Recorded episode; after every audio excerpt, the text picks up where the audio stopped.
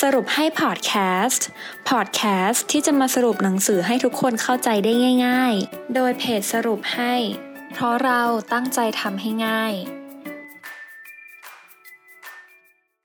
สวัสดีค่ะ ยินดีต้อนรับเข้าสู่สรุปให้พอดแคสต์นะคะสำหรับพอดแคสต์ในตอนนี้มินจะมาสรุปหนังสือที่ชื่อว่า The จิตตะเววิถีจิตตะเพื่อการลงทุนเน้นคุณค่า เขียนโดยคุณตราวุฒิเหลืองสมบูรณ์ นักธุรกิจและนักลงทุนแบบเน้นคุณค่า จิตตะ ชื่อนี้มาจากอิทธิบาท 4 หลักธรรมที่นำพาชีวิตไปสู่ความสำเร็จ จิตตะคือการเอาใจใส่ใฝ่รู้จดจ่อกับสิ่งที่ทำ เป็นชื่อที่เกิดจากความตั้งใจของคุณเผ่าตราวุฒเหลืองสมบูรณ์ CEO หนุ่มรูปหล่อผู้ก่อตั้ง ที่บอกว่าเป็นเคล็ดลับความสำเร็จของนักลงทุน ที่ต้องใส่ใจในการลงทุน หาความรู้ และใช้ความคิดแบบเอาจิตฝักใฝ่ไม่ปล่อยให้ฟุ้งซ่านเลื่อนลอยจิตตะเป็นแหล่งข้อมูลทางการเงินสำหรับนักลงทุนแนวพื้นฐาน ที่รวบรวมงบการเงินย้อนหลัง 10 ปี ดูได้ทั้งรายปีและรายไตรมาส สามารถจัดรูปแบบเลือกอัตราส่วนการเงินที่อยากดูได้เองตามความต้องการ เวลาลากเมาส์ไปที่ตัวเลขแต่ละตัวก็จะมีการบอกการเติบโตเทียบให้โดยอัตโนมัติ และข้อมูลที่มีไม่ใช่แค่ประเทศไทย แต่มีทั้งตลาดสหรัฐ อังกฤษ เวียดนาม สิงคโปร์ญี่ปุ่น และฮ่องกง และอีกหลาย ๆ ประเทศค่ะ ทุกคนนะคะอาจจะคิดว่า หนังสือเล่มนี้เนี่ยคือคู่มือการใช้งานในเว็บไซต์ Jitta จริงๆ มันก็ถูกแค่ส่วนเดียวนะคะ เพราะหลักใหญ่ใจความคือแนวคิดการลงทุนที่ประสบความสำเร็จของคุณเผ่า ที่ยึดมั่นในหลักการลงทุนอันเรียบง่ายของวอร์เรนบัฟเฟตที่กล่าวว่า buy a wonderful company at a fair price หรือลงทุนในธุรกิจที่ยอดเยี่ยมในราคาที่เหมาะสม ซึ่งคุณเผ่านะคะบอกว่ามี 3 ไม่ที่ทุกคนควรระวังคือ 1. ไม่รู้ว่าธุรกิจไหนเป็นธุรกิจที่ยอดเยี่ยม 2. ไม่รู้ว่ามูลค่าเหมาะสมเป็นเท่าไหร่ 3. ไม่รู้ว่าธุรกิจมีการเปลี่ยนแปลงที่ดีขึ้นหรือแย่ลง การลงทุนที่ดีนั้นนะคะ เราต้องได้ทั้งคุณภาพและมูลค่าที่ดีไปพร้อมๆกัน เพราะบางครั้งธุรกิจที่ดีอาจไม่ใช่การลงทุนที่ดีก็ได้ ถ้าหากซื้อมาแพงเกินไป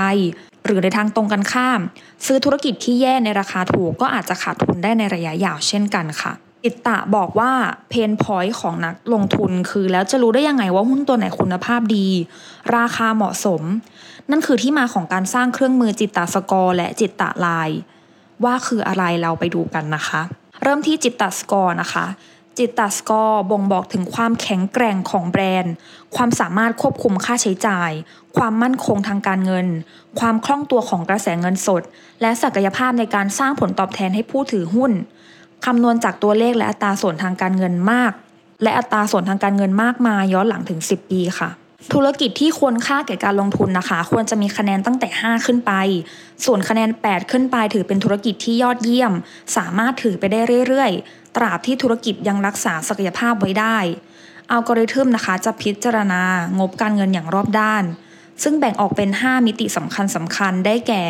1. brand advantages บริษัทขายสินค้าหรือบริการที่คนจำนวนมากต้องการ มีแบรนด์ที่เข้มแข็ง สามารถขึ้นราคาสินค้าได้เรื่อยๆ จึงเพิ่มรายได้และกำไรให้เติบโตได้อย่างต่อเนื่องยาวนานค่ะ 2. economies of scale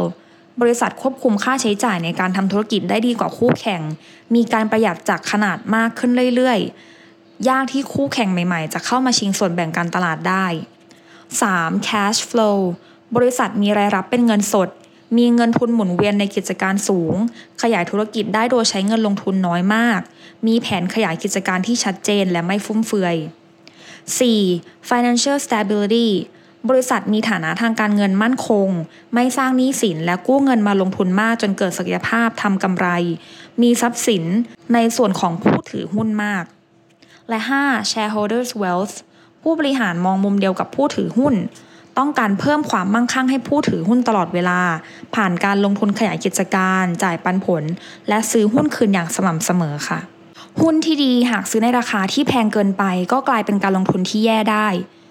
เพราะมันเพิ่มความเสี่ยงขาดทุนให้คุณอัลกอริทึมวิเคราะห์หุ้นของจิตตา .com มองความปลอดภัยของการลงทุนเป็นหลัก อย่างที่ปู่วอร์เรนบัฟเฟตสอนไว้ว่า กฎข้อที่ 1 อย่าขาดทุน จึงให้ความสำคัญกับการลดความเสี่ยง โดยประเมินมูลค่าธุรกิจอย่างรัดกุมจากกระแสเงินสดที่บริษัททำได้ เพื่อดูว่าราคาใดที่ซื้อแล้วน่าจะคืนทุนใน 10 ปี แสดงออกมาเป็นจิตตะลายค่ะ จิตตะลายจึงเปรียบเสมือนราคาที่เหมาะสม ยิ่งคุณซื้อหุ้นในราคาต่ำกว่าจิตตะลายเท่าไหร่ ยิ่งมีโอกาสคืนทุนเร็วขึ้น และลดโอกาสขาดทุนได้มากขึ้นเท่านั้นค่ะ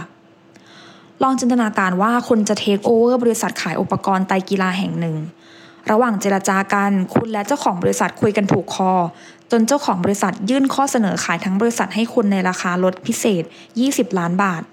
คุณจะรู้ได้ยังไงว่าราคาลดพิเศษ 20 ล้านบาทที่เจ้าของบริษัทเสนอมาให้นั้น เป็นราคาลดพิเศษจริง ๆคุณต้องประเมินมูลค่าของบริษัทขายอุปกรณ์ไตกีฬาแห่งนี้ก่อน เพื่อดูว่าจริง ๆ แล้วบริษัทราคาเท่าไหร่ค่ะ การประเมินมูลค่าธุรกิจนะคะทำได้หลายวิธี แต่อัลกอริทึมของจิตตะ .com จะดูจากกระแสเงินสด